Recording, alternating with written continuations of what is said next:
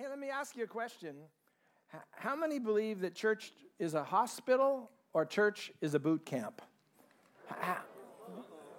Oh, you guys were on it right away. What do you say? It's both, right? And so we've been through this, talking through this series called Taking Ground.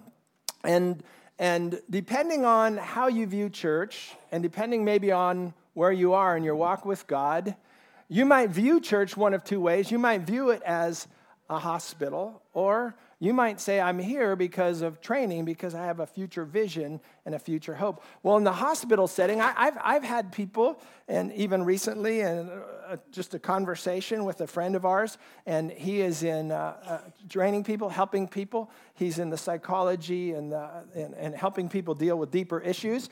You know, when he hears about taking ground, he said, Some of the people I work with, taking ground for them would be just to be able to come into a building like this without being dreadfully fearful and shaking the hands of a couple strangers. That to them would be taking ground. For some of us, like I, have been talking to Heidi recently. Heidi's graduating Cal Poly. She's heading off to China to teach school in China. And through that, hoping to be an influence for other people and influence for other students. So, taking ground, when I talk about it, we will this morning, what that means I was listening to Courageous Leadership, the amazing message by Bill Hybels this week, and he said leadership is taking people from here to there. Some of us, just because of hurts and wounds, taking ground to us would be going from here to here. There's emotional pain, there's fear, there's abandonment. The idea of being able to sing a song about God being faithful when the whole time you're singing, but in your heart you're saying, I, I have been disappointed by God.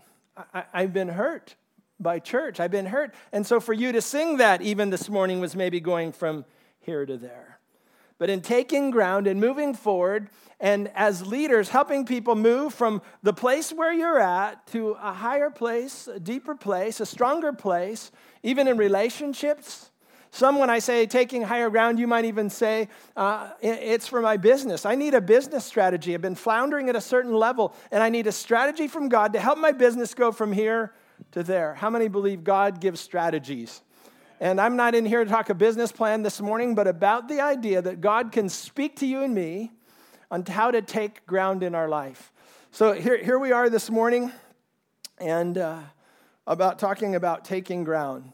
In courageous leadership, and taking people from here to there, it, it involves vision.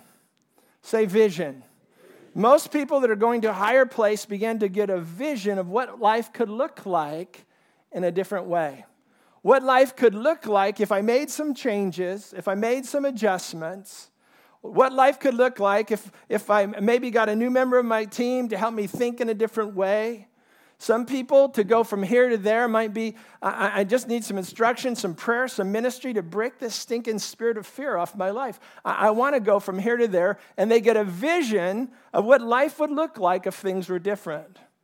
For you and me, vision's got a couple different definitions depending on what you're going after, what, what you're pursuing. But one is vision is dreaming with God. It's seeing his intentions through the eyes of justice and compassion. So when we say uh, in the book of Acts, it says they were filled with the Holy Spirit, and he began to give them dreams and visions. And then we can see in the Old Testament, people that walked with God, they began to get visions of how God wanted to change things or do things. They'd get his heart, they'd get his eyes, they'd get his thinking about how to make change. Vision can also be a picture of how things could change and become better. It's a picture of a brighter future that creates passionate people and a sanctified discontentment that says we can't stay where we are. You, you walk into a place, you say, This is good, but when you look around, you say, This could change, this could get better. I went with Rob Cooper, who's been a builder his whole life. We, we went over to Kenya last year together. We were walking through the school where Shadrach is. And, and Rob's saying, this insulation, we, we, this, this metal roof, it's hot in here. We could do insulation here. We could make changes here. He starts dreaming out loud from a contractor's perspective. He sees it through the eyes of vision and how things could get better. And so you and me go through our lives and, and grow in Christ and start dealing with some of the internal things. And then when we look around us, we can say, this is how this could change. We can take it from here to there. We can take ground. We can make this better. We can make our school atmosphere better. If parents got together, if the PTA was stronger, if we had better leadership, this school could thrive. It's what happened when James and his team uh, planted the church in Mississippi, and some of the members of the church started getting involved in the school board. They said, Hey, what's wrong with this budget? All the money's going to football and new sports equipment. Nothing's going to band or computers or t- trying to. Why is the emphasis so strong on sports in this school and not on the academic lifting of the students? Rattled a bunch of people. But guess what? The budget started shifting the academics of the school in Laurel began to increase. Instead of going under state sponsorship, they were able to raise the, the grade levels. They were able to raise the standard in the school because somebody said it could get better. Somebody came in with a vision from God and said, What happens on Friday nights under the lights isn't everything that determines the strength or the, the, the, uh, the reputation of our schools. And in the heart, people get vision and they want to see change. Have you ever been there? So this is vision comes really in communion with God. Acts 2 says this, it shall come to pass the last day says God that I'm going to pour out my spirit on all flesh and your sons and daughters shall prophesy. Read the yellow with me. Your young men shall see visions and your old men shall dream dreams. And on my men servants and on my maid servants, that's on men and women both, I'll pour out my spirit in those days and they shall prophesy. Dreams and visions, it's not just for ethereal pictures of floating, you know, clouds over blue expanses. That's very, very important and that's rich. But there's another component to vision that says, I can see change. I can see things happening at a different level, in a different realm. I can see order here. I can see happier people. I can see people coming together in community to solve problems. Those are visions that God gives as well. Amen? So I want to tell a little story before I dive in. Many of you know this is now Bishop Shadrach Golo. He came here to Agape in the early 90s, and he was uh, at Cal Poly. He came here on a, an exchange, an agricultural exchange. He was working for a nonprofit in Kenya. When we first met, he, uh, I saw him one time. He came in his suit and he was dancing in the back of the church. And I was still an associate pastor, and when I watched him dance and the enthusiasm, I said, I got to get to know this man. We became great friends. He stayed at our house for a while, but his first job at the church was janitor. And so for a while, Shadrach was earning money to go to school. He's washing dishes on campus, and he's pushing the janitor cart around our church, helping out because that's where we needed the help. But inside of him, it was the dream of being a bishop and raising up churches and helping kids in Africa. And so he graduates in 94. He goes back. We bring a team in 96. We begin to partner, and, and he begins to dream, and we begin to dream together God's dream for, for what could happen there. And so this is Luanda Uranga. About in 2003, we took a team there. This is about 10 miles or so where, from where President Obama's family grew up. And this place, nobody had done any kind of evangelism since the 80s. But this is where Shadrach was from. He had a dream to go back now that he grew in the Lord, now that he understood some things about God's nature and character. He said, Let's go back to Luanda, and I, I want to do something there. And so we set up a tent and we went for a whole week. And we did all kinds of music and fun stuff and, and outreach. And, and our, our, some of our team came and his team came. And man, it was just an amazing, amazing week. About I, I, probably the, the first Sunday of launching the church, there were 600 people at the church. I don't know how many received Christ that week, but we probably baptized 200 people. It was one of the most fun times of my whole life in ministry and missions because it was like fishing from a trout pond. it was you throw in the bait and here they come. And, and, and God was just moving in such miraculous ways. Well, uh, here's some of our team. That's my son and Mike Robeson, some of the other, and uh, whatever Lisa was dressed like there as a character. She's got a lifeguard shirt on. I think that's appropriate. But we, we prayed for people. There was deliverances. People got delivered from demonic stuff, strongholds in their life. And then you guys built a church there. We bought land and you built a church, and that's Agape Church in Nakuru, or I mean Luanda right there. And at that church, that says Agape Church, the Holy Spirit Zone. That's what he put. This is the Holy Spirit zone, and you're welcome. And, and so that's the church we built. There's Pastor Beth and some of the people of the church.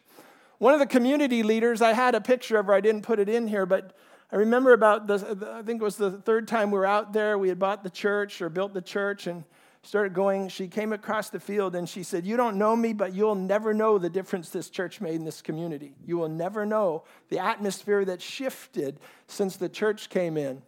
So here we go. Then, then the idea of lifting people and taking people from here to there. When we would watch from the church, the field, we'd see women and often children walking down the dirty road to the muddy river to bring water back. And usually, like in many developing countries, there's places just upstream where the cattle are drinking, and then where you're washing clothes. And then the easy path down to go get water, drinking water, might be here. And so they're carrying up jugs of water back to their homes, back to their houses. And, and God spoke to us let's put a well in there to, to drill a well. Now, how many know when you try and do things for God, it sounds good sometimes on paper, but when you start to do it, there's opposition. Anybody experience that?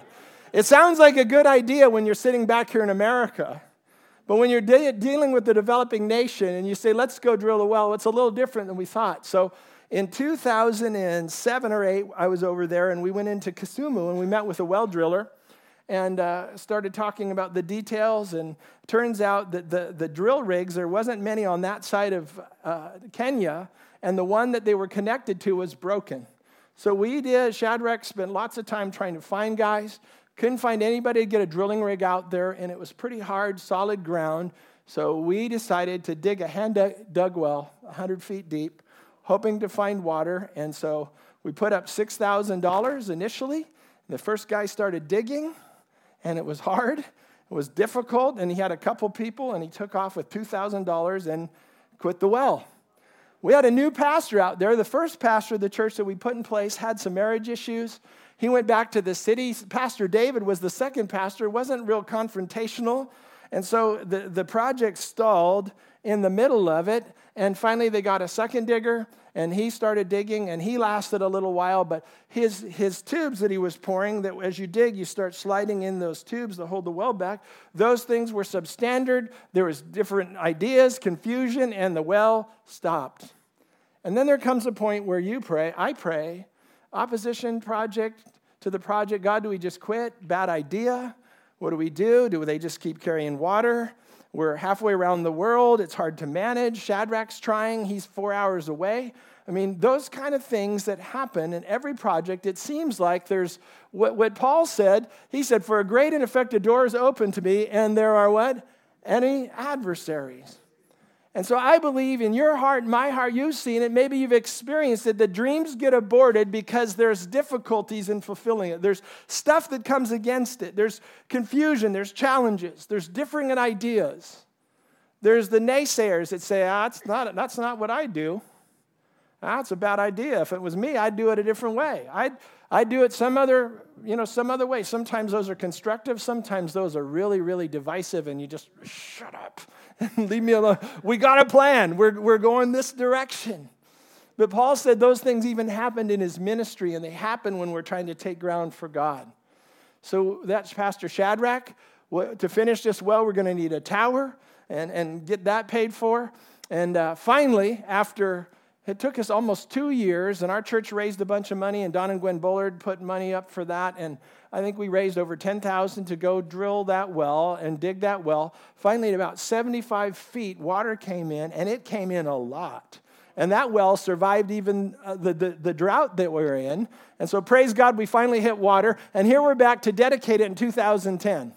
Now, the deal with this dedication is they dug the hole, and, and Bishop Shadrach thought it was a, I have oil in my hand.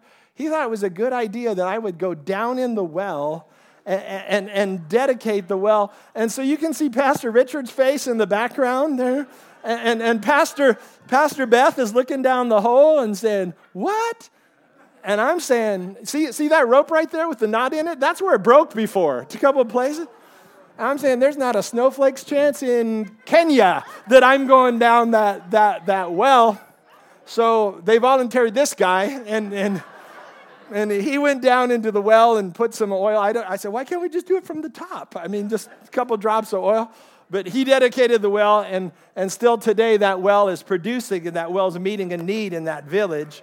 And, and, and, I'm, and that's what you drilled. That's what you did because of our, our tithes and offerings, and making a huge difference in people's lives. and it comes with vision and it comes with strategy, but it also comes with endurance. When you're taking ground, there's going to be opposition. Amen? We're facing it in, in Santa Maria right now. Uh, Mike Robeson, they're trying to get the church going. There's been, we wanted to open it in January, then it was supposed to be next Sunday, February 25th. There's county ish or city issues, there's stuff, but we're overcoming. We're getting very, very close. You just don't want to abort the dream that God gives you. Amen? So, in the next few minutes, I just want to talk about Nehemiah's life.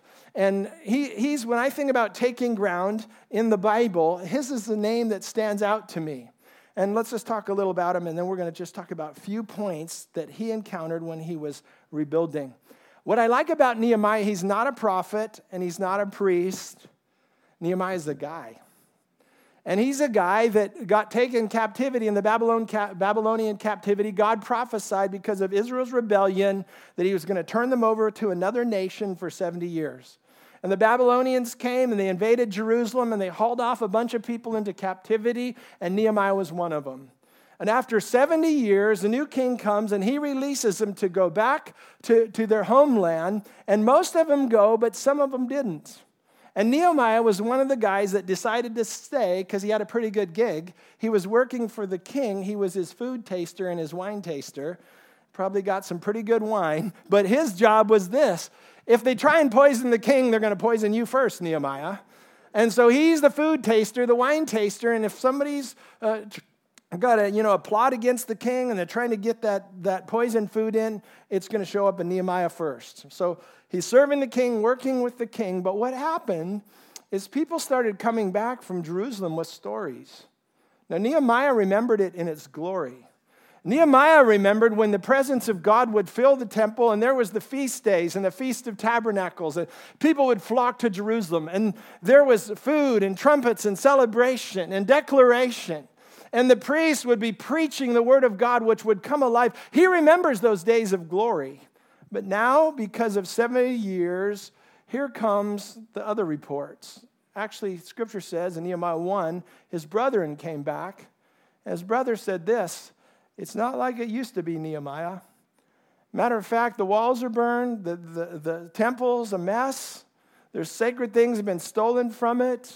It's just not what it used to be. And Nehemiah began to get a burden. If you have your Bibles, you can go to Nehemiah chapter 1, 1 through 4. It says this Hanani, one of my brethren, came with men from Judah, and I asked them concerning the Jews who had escaped, who had survived the captivity, and concerning Jerusalem. They said, The survivors who are left from the captivity in the province are there in great distress and reproach. The wall of Jerusalem was also broken down, its gates are burned with fire. The Yeller says, So it was when I heard these words that I sat down and I wept and I mourned for many days. I was fasting and praying before the God of heaven. The, the thing impacted him so much that he wasn't just saying, Bummer, I'm living here in the palace of this king. That, that's really a shame what happened back there, but it gripped him. It gripped him to the core where he said, I, I wept for many days because I remember what it used to be like. I remember what the glory of the temple was like when we would worship and we would sing. And the presence of God, that even the stories of that glory filling it, people couldn't even stand because of his presence. He, I remember that, and something gripped him to the point that he says, Something has to change and something has to be done.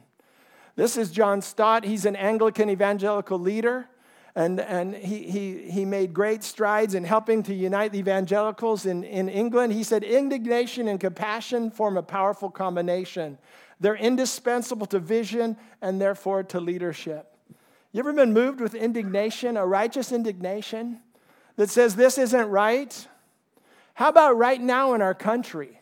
There's many fronts where righteous indignation's rising. The Me Too movement that says, hey, this sexual harassment, this sexual abuse in silence, this sexual abuse in power over women and trying to, to, to exploit them and manipulate them, it, it, it's got to stop. On the other hand, in political realms, we see uh, behind the scenes dealings and the corruption that's starting to come to light in political parties. And, and, and we're seeing it in different places. And now, with the mass shooting a couple days ago, there's high school students on the street saying, Enough is enough. Something's got to change. Something's got to be different. When righteous indignation rises in people, They say, we got to take back ground. We got to make a change. And I believe that's in the culture right now. And if the church is taking the lead in some of those things, and if the church is a voice in some of those things, we can see advances for the kingdom of heaven as well. Amen? Amen. So Nehemiah comes. Chapter one, he gets the burden. By chapter four, he's spying out the land. He starts to get the team together. King Artaxerxes, he gives him a piece of paper and says, You go back and tell him I sent you, and I'm going to resource you so you're not doing it in your own strength. If they mess with you, you have authority to be here. And so Nehemiah goes back, spies out the walls, starts getting families together, starts getting the different tribes together, says, We can do this. And they begin the work of rebuilding. Well, in rebuilding, again, the passage, there's a great effective doors open to me, but there are many adversary, adversary, adversaries. Uh, get it out. And um, there's many of them. And so he begins to build, and guess what? The, the mockers show up, the antagonists show up, the resistors show up, the people that had a different vision for what Jerusalem's going to look like, they showed up, and they began to talk to him. Nehemiah 4 6, so we built the wall, he said, and the entire wall was joined together about half its height, for the people had a mind to work. Now it happened when Sanballat and Tobiah and the Arabs, the Ammonites, the Ashdodites heard that the wall of Jerusalem was being restored, the gaps were beginning to be closed, that they became very angry. And all of them conspired together to come and attack Jerusalem and create confusion. Nevertheless, we made our prayer to our God and became, and because of them, we set a watch against them day and night. So there's tactics of the enemy but then there's these tactics that God raises up to help refute them and to back them off.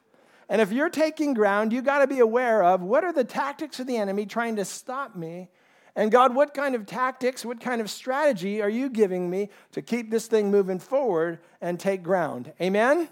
So opposition comes when the wall's halfway up. And, and usually comes that way. You start out great guns. You have a vision for business, or you have a vision ministry, or we want to do this with the youth or in the community. We're, we're starting a sister serving sisters that has happened successfully in our church and, and, and with parts members of our church. And so you go in to confront or help heal an issue, and there is going to be opposition. And scripture says here that the enemy comes to stop it by what? Causing confusion.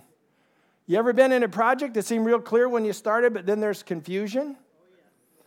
When we went to Santa Maria, we went to the city first and got approval for this and this and that. And how about parking? We got that covered. We, we had a whole list.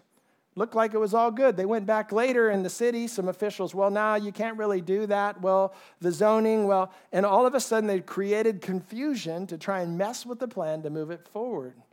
And so confusion comes where people begin to have differing ideas, where the authority is not clear who's leading the project. Your job is to help support, maybe not to lead. Somebody else is in that position. And so confusion comes and, and stops what God wants to do. And abort, projects get aborted because of it. I've been in projects where strife got in and arguing started and all that, and I just walk away. It's not worth it. I'm not going to do this. Could have been a God breathed thing to, to really help somebody. I, I, believe there's been thousands of ideas of God's released to the world and to the church to help relieve issues, to solve issues, but we won't move it forward because of confusion, because of things get too messy, and we allow those visions to be aborted. So we got to move through. And what did Nehemiah do to overcome it? He set a watch, said, set a watch. Set, he set a watch. Come on, not this watch. He didn't set this watch. A watch is vigilant prayer people. A watch is people with weapons that said, No, they're not going to do that. They're not going to mess with us. We're going to hold fast to the vision God gave us. So we go down to verse 10. And Judah said, The strength of the laborers is failing. There's so much rubbish that we're not able to build the wall. And our adversaries said, They'll neither know, or, know nor see anything till we come into their midst, and they'll kill them and cause the work to cease. So it was when the Jews who dwelt near the camp, they came and they told us 10 times, Whatever place you turn, they'll be upon us. Therefore, Nehemiah hears his tactic. I position men behind the lower parts of the wall. Say this with me at the openings, at the openings. And I set the people according to their families with swords, spears, and bows. The tactic of the enemy two things lots of rubbish. There's lots of rubbish. You ever move forward in things and, and there's just rubbish? Like even moving forward in my own life? Got to get the rubbish out of here in order to make progress in certain things. Even in ministry, one reason, pure desire, and, and, and groups to help people get, get stuff taken care of, dealt with in here. Let's get the rubbish out so we can move to higher places in God, to, to uh, uh, move forward without the guilt and shame so we can help other people. Anybody with me this morning? And the other thing the enemy used is fear. And after a while, they're even saying this every place we turn, they're going to be there. They've told us 10 times whatever we do, they're going to come and they're going to kill us. And so, Nehemiah, his strategy is I'm going to set people with weapons where the gaps are. And I think that's significant. There's places in my life and your life, maybe, where things are solid, where I'm strong, where I'm walking tight with God, where I have confidence, but there's openings, there's gaps sometimes. Where in frustration or anger, that button gets pushed and things come back, you know, in, in full bloom. The old feelings come up. Lust can be stirred up again. And Nehemiah said, This is where I'm going to set my watchmen, where those openings are, to keep those things closed so the enemy has no place and has no access. Does that make sense to you this morning? So he set a guard there, and that's prayer. And that's, you know, being intentional about stopping these places where the enemy tries to steal vision. Martin Luther King said this like anybody, I'd like to live a long life. Longevity has its place, but I'm not concerned about that now. I just want to do God's will. And He's allowed me to go up to the mountain, and I've looked over it and I've seen the promised land. I might not get there with you, but I want you to know tonight that we as a people will get to the promised land. I put that slide in there because sometimes when uh, the project or the plan or the, the, the purpose from God hangs in the balance, you need courage. Say courage. courage. Louder, courage. And, and, to really see things move forward, you meet people that said, I'm going to die fighting this thing till it gets through. They're sold out on the inside. I'm standing, I'm not backing up, giving up. This thing is in me enough that I'll stand here if it costs me my life to get it done. And those are the, that's the kind of heart attitude that helps take ground in the kingdom. Okay, verse 14. I'm almost done here. And I looked and rose and said to the nobles, to the leaders, to the rest of the people, don't be afraid of them. Remember the Lord, great and awesome, and fight. The role of leadership sometimes in moving forward to vision is helping to shift focus. Don't be afraid of them. Remember the Lord. Don't be afraid of them, but the fight is for your family, your sons and your daughters, for a future that's going to make a difference. Get your atten- attention off the, the threats of the enemy. Get your attention, your focus back on what God said, and stand up and fight. Amen? And when our enemies heard that it was known to us and that God had brought their plot to nothing, all of us returned to the wall, everyone to his work. Verse 16 So it was from that time on, half of the servants worked at construction, other half held spears, shields, and bows. In other words, Nehemiah said, To move forward, I need people that are progressing in labor, but I also need intercessors. I need people to stand ground. For our church to move forward, we need administrators, people that are teaching, people that are involved in working, but we need intercessors praying against the attack of the enemy and the strategies of the enemy that try and come to divide us. Anybody with me? And so we need just not good thinking, good logic, good reasoning, good planning is going to move agape forward to make a difference. It's intercessors that are binding and praying against the work of the enemy in people's lives. They're going to help drive us forward and make us successful as a ministry and a church. Amen? So, taking ground, tactic three, the, the, the, the job of leaders, the cry of leaders no fear, believe, and keep praising. And he said to the nobles, to the leaders, and the rest of them, Don't be afraid, focus, remember the Lord, great and awesome, and fight. The role of leaders, the role of intercessors, refocus your direction, not back on what all the enemy's doing, but on what God is saying. 17, so those who built on the wall and those who carried burdens, they loaded themselves. So with one hand they worked at construction, and with the other hand they held a weapon. And every one of the builders had a sword at his side. And the one who sounded the trumpet was beside me. And then I said to the nobles, the rulers, the rest of the people, the work is great and extensive, and we are separated far from one another on the wall. Whenever you hear that sound of the trumpet, rally us there. Our God will fight for us. We, we called this first quarter of 2018 the season of unity. and we have two church services and people are going different directions some people in, in first service never knew what my wife looked like because she, she doesn't always make first service or she's working in first service we, we, we made a decision to, to, to blow the trumpet and try and bring our church together for a future. To, to blow the trumpet, say there's going to be a family time. We want us to fellowship. We need to be together. We're, we're spread out from Santa Maria to Paso Robles.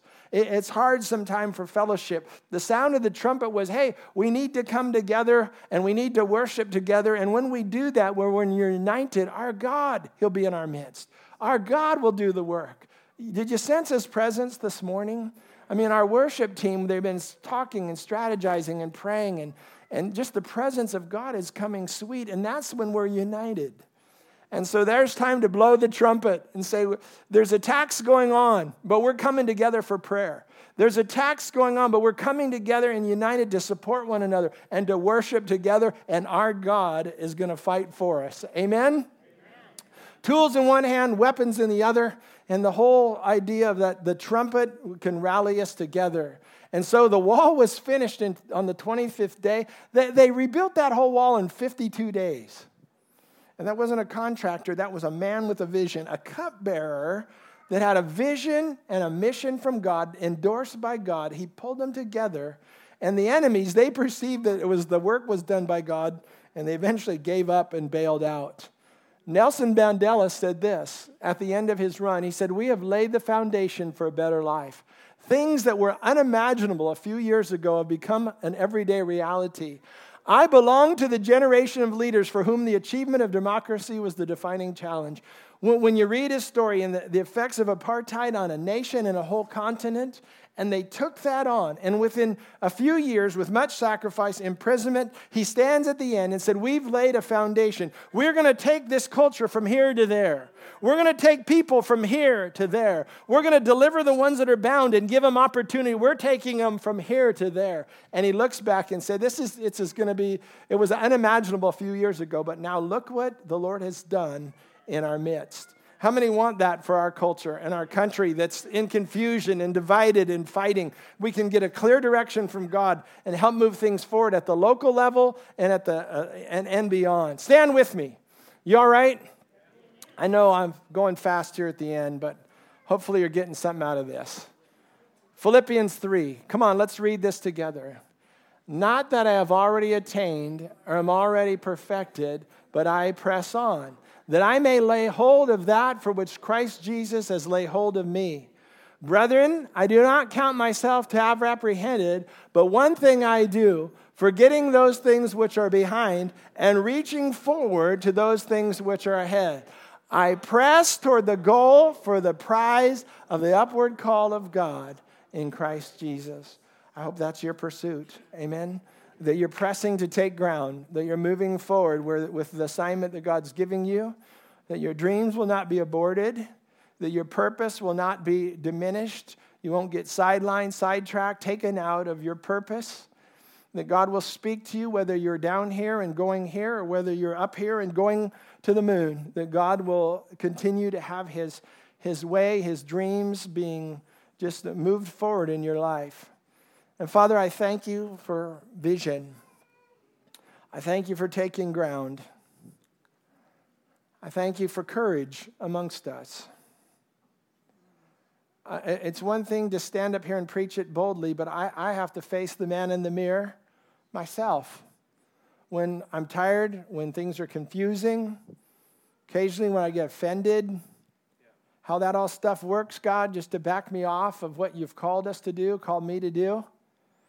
And Lord, I thank you for courage and I thank you for tenacity and a willingness and a desire in our personal lives to get rid of the rubbish and to take ground, to move forward in you. The dreams would be birthed and dreams would be renewed, the purpose would be affirmed, that we'd continue to move forward, God, as a church and a people in a culture that's so confused. Help us, Lord, to be salt. Help us, Lord, to be light. Help us to be difference makers. We give you praise for that.